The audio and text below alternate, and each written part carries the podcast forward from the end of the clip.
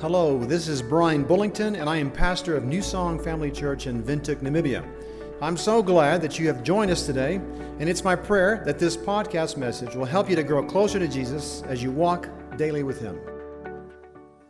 Have you ever done case studies? Have y'all done those before? If you've done a case study, raise your hand. Been a part of a case study? Okay, I figured quite a few of you. At school, maybe, in jobs that you do case studies. Brian and I are always having case studies with our mission organization. And I don't know if you know what a case study is, but it describes an individual situation, a case, uh, a person, a business, or organization, institution, something like that. Then in it, you identify key issues of the case. So things that were a problem, things that were good about what was done. Then you analyze the case using relevant theoretical concepts as you study it. So you put it all out there, and this was a case study. When I read scripture, I have decided Jesus was the inventor of case studies. He was always presenting a problem. Those were the parables, remember that. Always was a case study that Jesus would tell you a story about somebody and ask you, which one was the better guy? You know the Good Samaritan story? Which one was doing the Father's will? He gives you case studies over and over again. So today we're going to look at a couple of case studies from Jesus again. And uh, the first one that we're looking at, well, the main scripture that we're looking at today is found in Mark 8. And this is when Jesus feeds the 4,000. So it starts with about this time, another large crowd had gathered, in, and the people ran out of food again. So you see two words there that you need to kind of clue in on. It says, About this time, another large crowd gathered, and the people ran out of food. What does it say? Again. So then you go, So if I haven't been reading the book of Mark, what is he talking about? So you go back and you look at chapter 6 where Jesus was feeding the 5,000. And, you, and when you see that, you realize when I tell this to you, remember these details of this story in chapter 6. It was a huge crowd, just like Jesus was saying. He'd stepped off of a boat, and a huge crowd had come. Jesus had compassion on this crowd because he said they were like sheep without a shepherd. So he began teaching them many things. Late in the afternoon, the disciples came to him and said, We're in a remote place. We're out in the middle of nowhere, basically, and it's getting late. Jesus, send them home because they need to go buy, they need to go buy something to eat. Jesus' answer was, You feed them. Can you see these disciples? You feed them. Case study. With what? They asked. We, we'd have to work for months to be able to pay for 4,000 people, 5,000 people to be able to eat. Now, this is 5,000 men, and they're not counting the women and children. I think we'd have to work years for us to be able to feed this many people. So they just can't believe it that God's asking them to do this, that Jesus asked them. So Jesus asked, So, how much bread do you have? Go find it. So he sends them on a task. They came back and they said they had five loaves of bread and two fish. And then Jesus says, Tell the people to sit down. And then he, they sat in groups of 50 and 100. He took the five loaves and the two fish. He blessed it. He thanked God for this. And then he began to break the loaves in half, handing them to the disciples. He did the same with the uh, fish, handing them out. And it says that they all ate as much as they want. That's a lot if you eat as much as you want. I know a lot of these young men in this church, they eat a lot. And if they, when they're at my house eating, they eat a lot, right, Rico? They eat a lot. and to say they ate as much as they wanted, that's a lot. And so then it says, then uh, the disciples picked up 12 baskets of leftover bread and fish, and all the families were, were fed. So, noticing the similarities in chapter 6, moving now to a news story in Mark 8, starting with verse the second part of verse 1. Jesus called his disciples and told them, I feel sorry for these people. They've been with here been here with me for 3 days and they have nothing left to eat. Now, here's a difference that they're on the third day here with this. If I send them home hungry, they'll faint along the way, for some of them have come a long distance. His di- disciples replied, How are we supposed to find enough food out here in the wilderness? Same statement. Isn't that interesting? Y'all know what deja vu is, right? Where you think you've already seen it again. Deja vu is a French phrase that means already seen. Surely they're going, as soon as this comes out of their mouth, we're in the will. Oh, I've done this before. But they don't. They don't have deja vu yet. So Jesus presents the problem that the people are going to faint from hunger as they're traveling home. He hurts for them. He doesn't want this to happen to them. And then the disciples present the obvious back to Jesus. We're in the wilderness, Jesus. Uh, Namibia has wildernesses. You've been in them, I hope, in the desert. There's a wilderness in this country. And if you're out there and, there and you didn't have enough food, you would look around and go, We're in the wilderness. Where in the world are we going to get food? So the disciples are basically asking Jesus, What are you thinking? That we should feed them? Are you crazy? And the disciples see the impossibility and they miss the heart of God. This is round two the disciples have done this. No human can provide enough people, enough food for 4,000 men and, and their families, but God. I love the but God stories in our Bible. Always circle a but God, but God story when you see it, when you're presented with the problem, and then but God has the solution. So in Mark 8, verse 5, it says, Jesus asked, How much bread do you have? I was sitting there just thinking, surely the disciples are starting to go, huh, this has happened just recently. And so the disciples say, seven loaves. That's all we got, seven loaves. So Jesus told everybody to sit down, took the seven loaves, thanked God for them, broke them into pieces, gave them to disciples who distributed them amongst the people, had a few small fish. So the other one was two fish and this is two small fish, and uh, commentaries say it's probably sardines. I don't really like sardines. But anyway, if I was starving, maybe I'd eat a sardine. So he takes the little fish, so you don't see him just breaking little tiny fish up, but he starts distributing the fish. It's just multiplying the bread and the fish. They ate as much as they wanted. It says that again in verse 8. And then the disciples picked up seven large baskets of food. And immediately after this, he sent everybody home. Jesus and the disciples get into a boat and cross over into the region of Dalmanutha.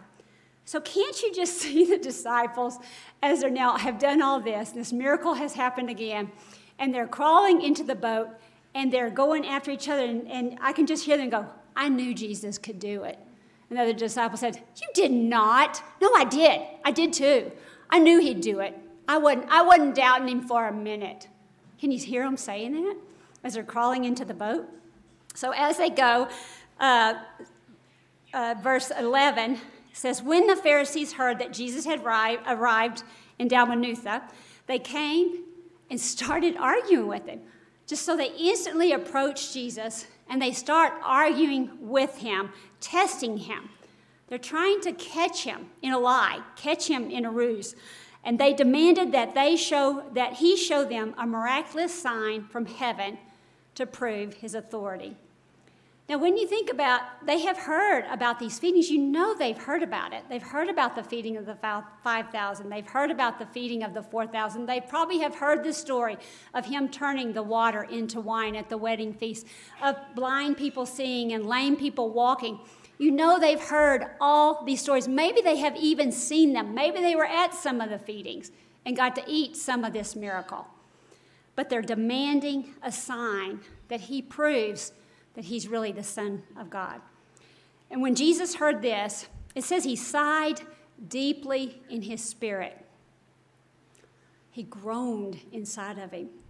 Have you ever felt this deep groan inside of you?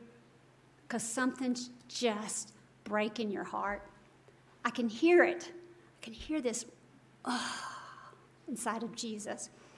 Why do these people keep demanding a miraculous sign. I tell you the truth, I will not give this generation any such sign. So he got back into the boat and left them, and he crossed to the other side of the lake. And he left them. Do you think that's a sad verse there? I think that is so sad. And he left them. It meant they were not teachable. They were not able to hear. Jesus didn't leave anybody without teaching them when they were willing. But it says, and he left them. Earlier in chapter 6, we read about Jesus going back home to his hometown in Nazareth. In 6 verse 1 through 3, it says, Jesus left the, that part of the country, returned with his disciples to Nazareth, his home, hometown. The next Sabbath, he began teaching in the synagogue, and many who heard him were amazed. They asked, Where did he get all this wisdom and the power to perform such miracles? But then they scoffed.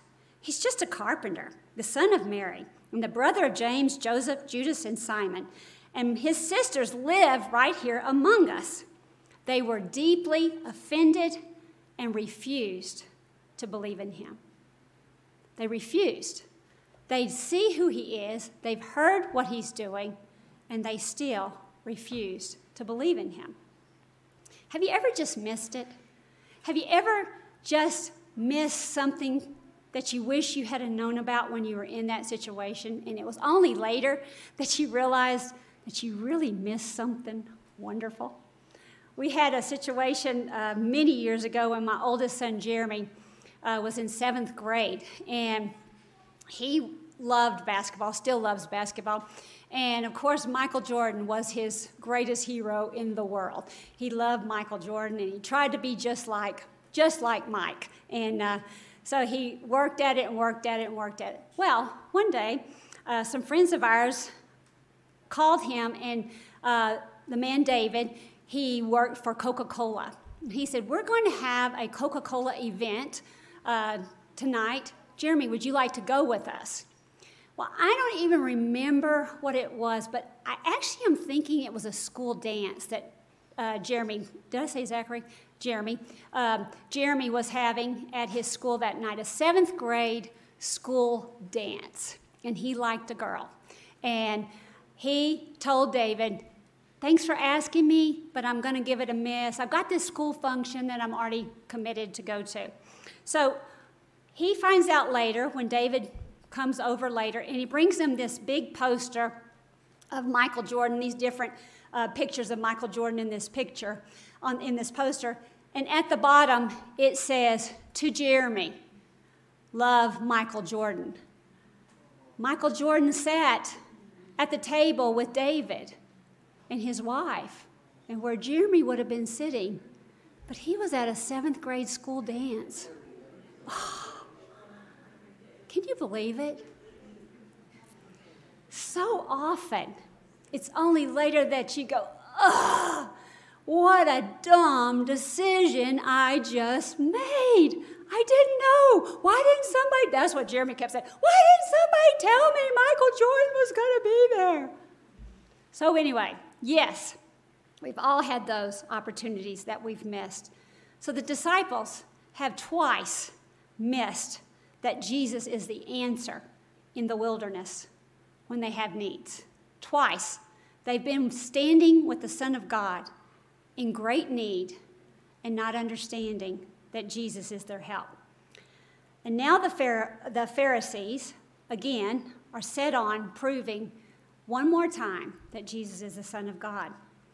I think about us, I think so often we ask God for signs. Sometimes you might not call it a sign, but if I ask God for something and He says no, then I go, obviously God's not there. I've heard that so many times. I'm sure you've heard it. Maybe you've said it.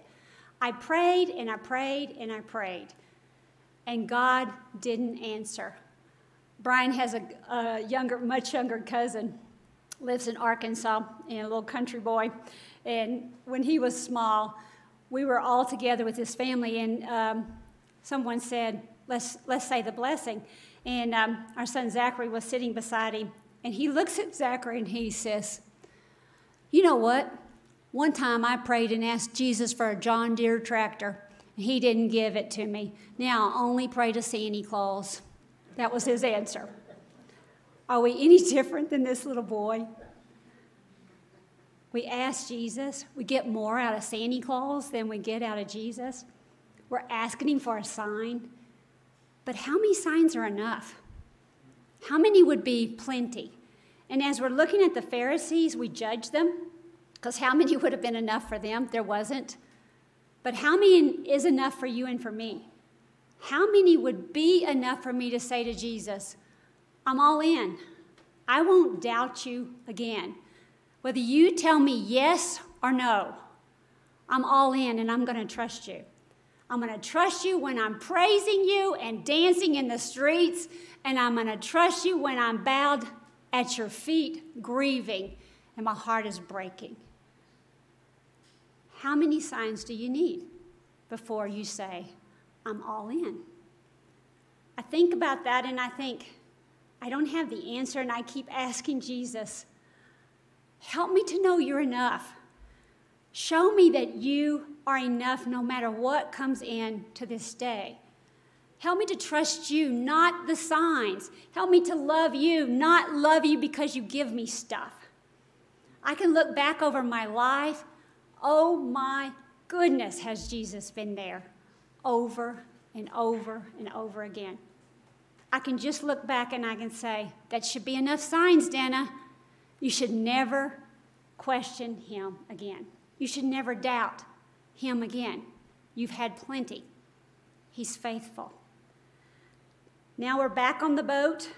They're crossing to the other side again.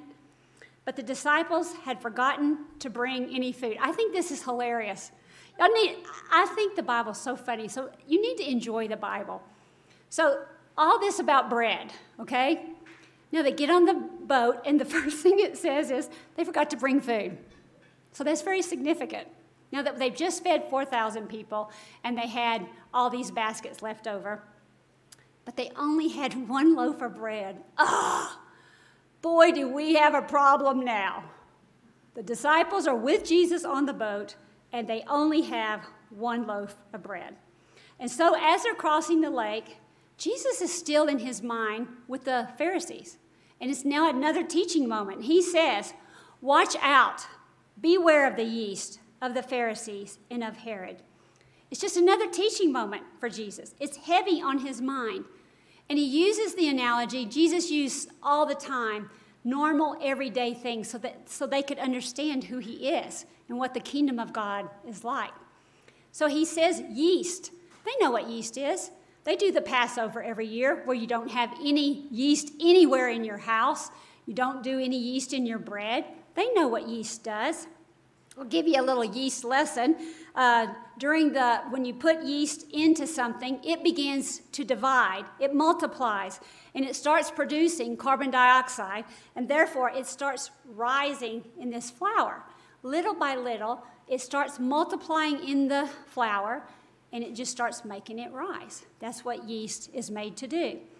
So Jesus is warning the disciples about the bad influences of these religious leaders, these religious leaders that are not doing what God has actually called them to do. He's telling them, don't be influenced by this teaching. Wow, we have a lot of teaching out there now. You can look at any teaching you ever want to look at. You need to have a brain here. Everybody, touch your head like this. I'm telling you, there's a brain right between your two fingers. I promise you. Say, I have a brain. Yeah. Use your brain that God has given you as you listen to stuff. There's so much coming at you every day. Turn it off. If the second you hear, this is not right, don't listen to it to the end. Turn it off. God's given you a finger too. Off. You can do that. Don't listen to things that you feel like, this is not what God's word says. I don't want to hear this. I don't even want to ponder on this. God is telling his disciples, Jesus is saying, don't let them influence you. Yeast does little by little. Our outside voices do little by little. Our outside culture does little by little. and it starts changing us if we're not aware, like yeast. I had an experience in my young 20s. Uh, had my first husband and my best friends were Nancy and Bill Pitts. He was a chemist at Exxon Company in Baton Rouge in uh, Louisiana. And I had been given a bottle of vanilla, that raw vanilla that had come up from Mexico, and um, I didn't pay much for it. And you know how expensive real vanilla is.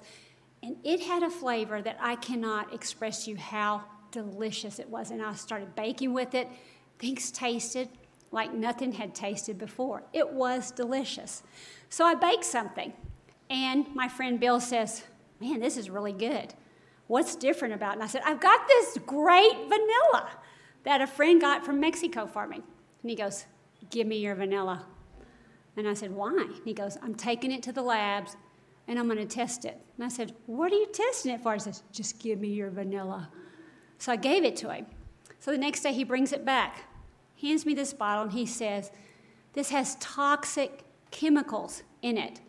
He said, Very often when it comes kind of underground across the border, it's not the pure stuff. It has toxic chemicals in it. So I say to him, I'm embarrassed to tell you this. I say to him, I'm not using that much. It's just a little bit. Surely that's not going to hurt anything. He says, Are you a moron? I'm telling you, this has toxic chemicals in it. So he takes it out of my hand, tosses it in the trash can. As I'm walking to the trash can to pull it out, Bill says to me, Okay, Dana, I'm just going to buy a little package of rat poison for you. Just suck on one of those little rat poison tablets a day. It won't hurt you. It's not going to be too bad. It really won't kill you at once. It'll be a slow building up before you die. You'll be okay. Just suck on a little rat poison. I went, and he says, This will hurt your liver. Eventually, you will start having liver problems. What if we could have somebody to tell us that? What if someone would say, This is going to hurt you? Today you might be fine, this is little by little by little coming into your life. And one day you're going to look back and say, This damaged me. I wish I hadn't done that. But once again, the disciples have missed Jesus' teaching. And so, in verse 16, this is funny again. And at this, they began to argue with each other because they hadn't brought any bread. They thought that Jesus was bothered by the lack of food on the boat. And I think about that. What's so funny to me? What would be harder for Jesus? In the wilderness, 4,000 men coming up with enough food, or on a boat with 12 disciples and Jesus, which would be a harder crowd to feed. But the, Jesus, but the disciples start arguing that Jesus must be talking, that they had forgotten the bread. So Jesus does this, come on, guys, speech. Now, Jesus knew what they were saying, so he said, Why are you arguing about having no bread? I mean, I could just hear him. He's incredulous with this. He loves these guys. Surely they are going to get this. I think about this every time I ever prepare a Bible study or anything.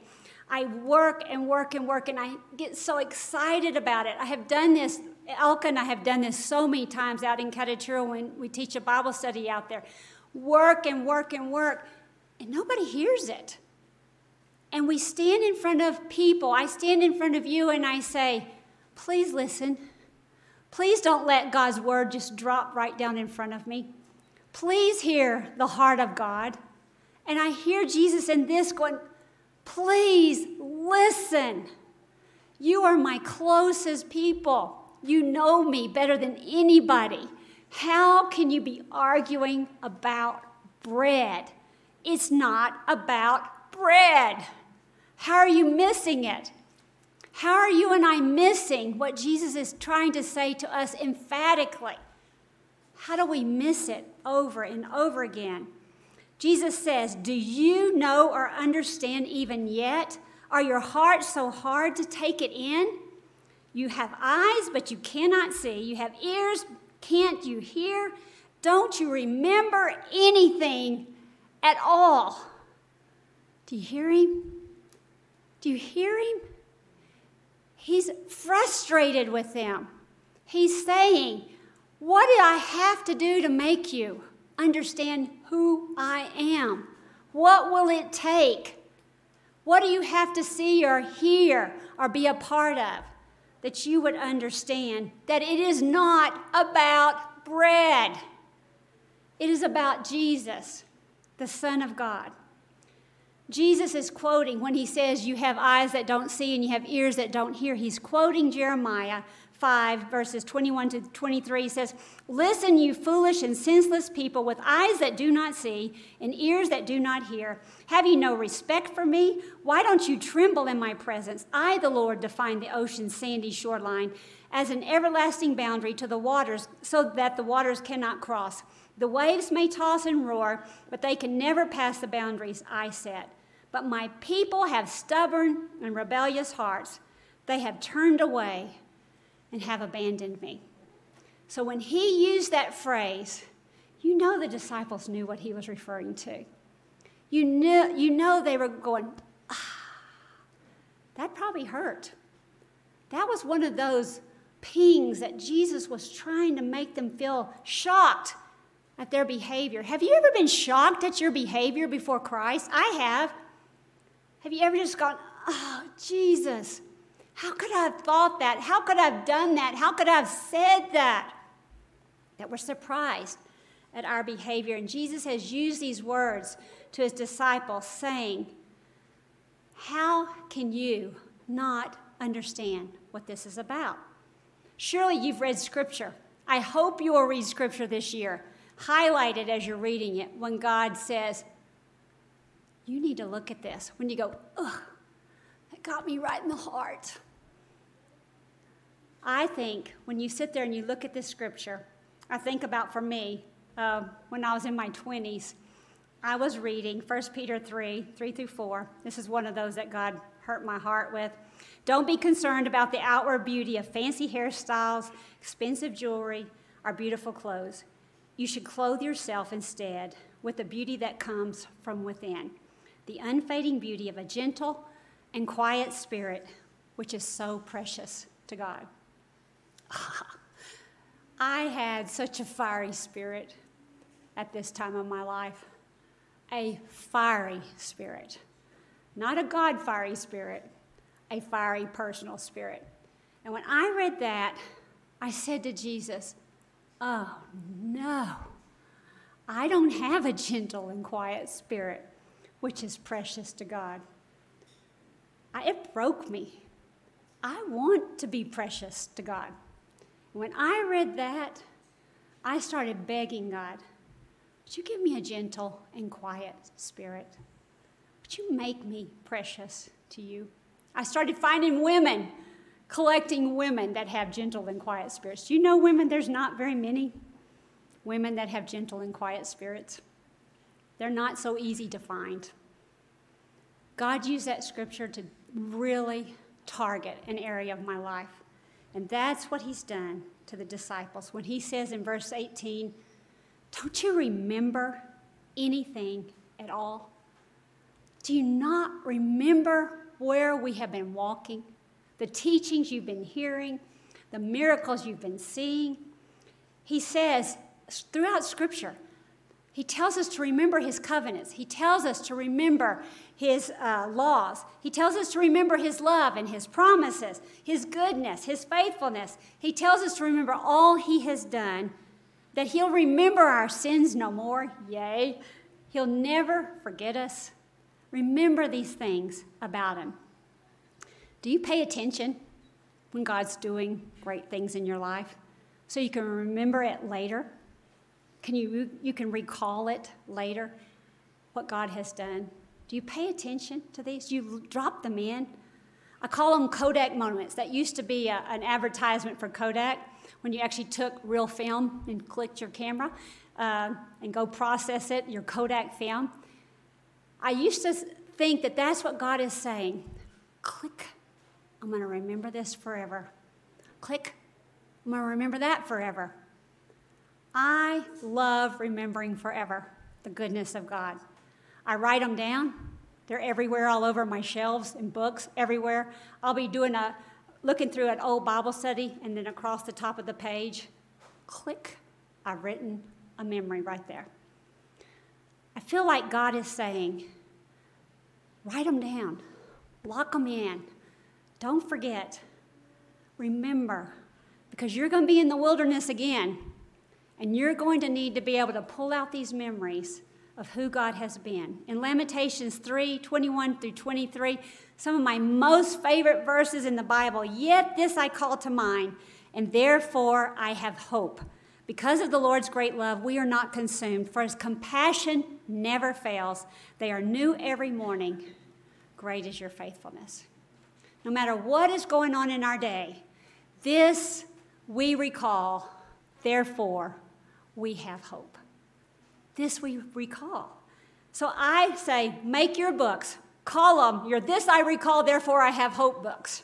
You could write across there, This I Recall, Therefore I Have Hope and start writing those memories in. And you'll look them back, look back at them like Rico was saying when he was looking back and seeing what God has done. As I was looking back through my journals, I have nine grandchildren, and five of them are old enough to know Jesus, and five of them have given their lives to Jesus. And in these journals, as they're being uh, created in their mother's womb, I'm saying, Jesus, bring them to you at a young age. it's written in there Jesus saved these grandchildren while they're young. Excuse me. Don't let them go anytime without you. And he's answered that prayer for five out of the nine grandchildren so far. Four of them are still too young. I'm trusting he will continue answering this prayer. This I recall, therefore I have hope. Mark 8, chap, uh, verse 19 through 21. So the disciples have been sternly corrected. I, I can just see them, kind of, their heads are probably down as Jesus has rebuked them. And then Jesus reminds them. He's going to help them remember. He's already said, Don't you remember anything? When I fed the 5,000 with five loaves of bread, how many baskets of leftovers did you pick up afterwards? Do you hear them? 12. See them? They didn't go, 12. No, I bet they went, 12. Then he says, And when I fed the 4,000 with seven loaves, how many large baskets of leftovers did you pick up? Say it. Seven. Do you see them? They know. They know what he's saying. And then he ends it. And I can hear him quietly saying this to them. Again, don't you understand yet? Don't you understand? I'm the first place to look. I'm the first place you go to. In Matthew 6:33 where it says seek first the kingdom of God and his righteousness and all these things will be added to you as well. Jesus said that. He wants to be the first place we go to. He wants to be our first thought. When there's a problem, He wants us to say, Jesus, Jesus, I need some help here. He wants to be our first run to place. Do you not understand yet who Jesus is? In Matthew 19 26, Jesus looked at them intently and said to his same disciples, Humanly speaking, it is impossible. But with God, everything is possible. But God, circle. But God, with humans, with me, with Dana Bullington, nothing is possible. Nothing. I cannot do a day without him. Nothing is possible. I can't breathe the next breath of air without Him. I have no control over that. I have no control over whether my heart beats another beat or not. My dad at 80, his heart stopped and he fell like a tree. Mom said he fell straight down. And the fact that he fell uh, face down, crushing his whole face and knocking out, I think, eight teeth and breaking his ribs and everything, It jarred his heart and made his heart start beating again. I still have a daddy eight years later. But God says, if our heart's going to beat, one more beat. God says, if you and I are going to breathe the next breath, God says, with Him, everything is possible. As you go through this week, praying and fasting, please pray. Please pray. Talk to God. Enjoy your time with your Heavenly Father. Pray. Talk to Him. Don't say amen, just talk and talk. Now, you can see I'm a talker. So God really is probably very patient with me. Because I talk to Him all the time. I'm just talking to Him. I thank Him when I knocked the sugar bowl and I caught it right before I hit the ground. I went, Oh, good job, God. You caught the sugar. I didn't have time to clean that up. Thanks. I talk to Him like He's with me because He's with me. He's always with me. And I've got a lot going on up here. And I have a lot to say. And I need God to say a lot back to me. Talk to Him. Let Him talk to you. Seek Him. God has a compassion for you and for me and for everybody. Ask God, what is breaking your heart, God? How do you want to use me for what's breaking your heart? What do you want me to do about this? And do you know if He tells you something, your first thought would be, I don't have enough money to do that. I don't have enough time to do that. I don't have the physical strength to do that. With man, it's humanly impossible. But with God, all things are possible. So he's not confined to our lack of resources. So if he tells you something, then you say back to him, I can't. I can't do it. I'm going to trust that you're going to give me what I need to do what you've called me to do. if you are in need, you and I have the one, sorry, we are the children of the God that can do anything that we want.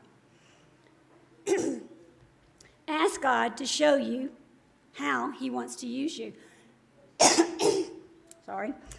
Are you actively remembering who God is? Are you remembering who He wants to be in your life? Ask Him to show you this week. Ask Him to remind you who He is. Go stand on your front porch and see a double rainbow. Did you see that this week? I've got pictures if you missed it. It's so beautiful. Stop for a second and celebrate when an owl is hooting over your house and celebrate. Oh, God, you're incredible. What an amazing God you are.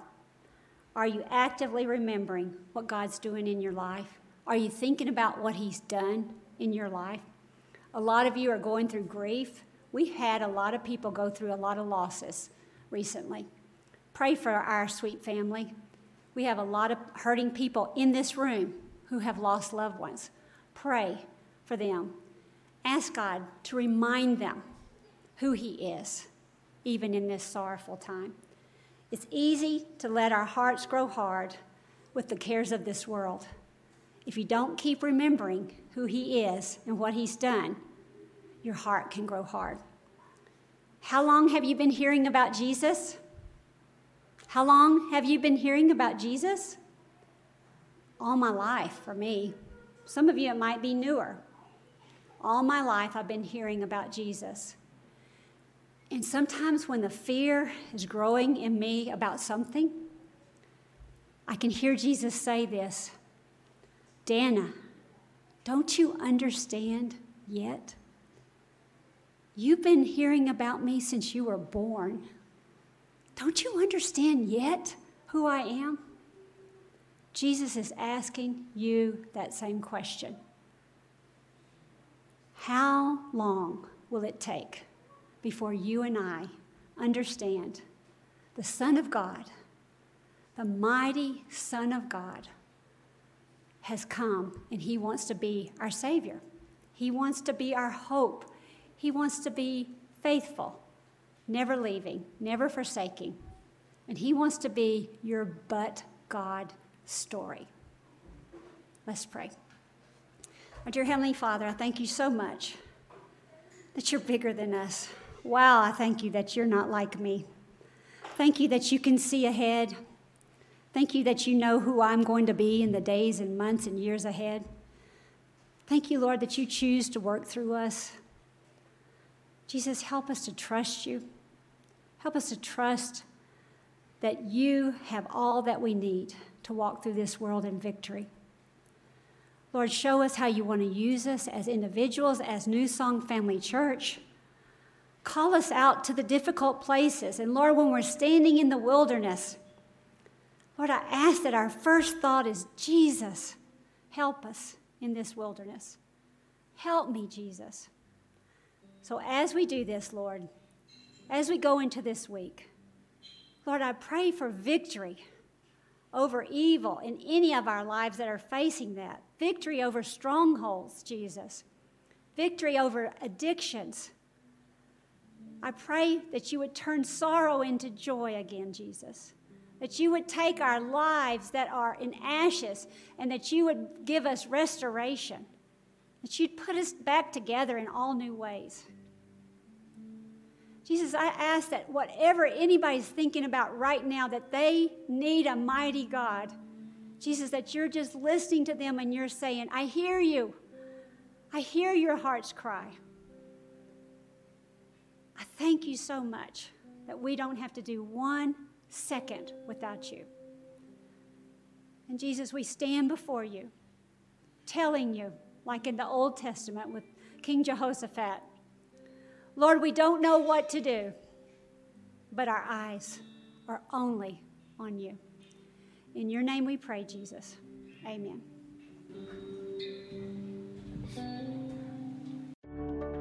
This is Rico Veka, and I am also a pastor at New Song Family Church. I want to thank you for listening to this message today, and it is my hope that you will join us again for another New Song Family Church podcast.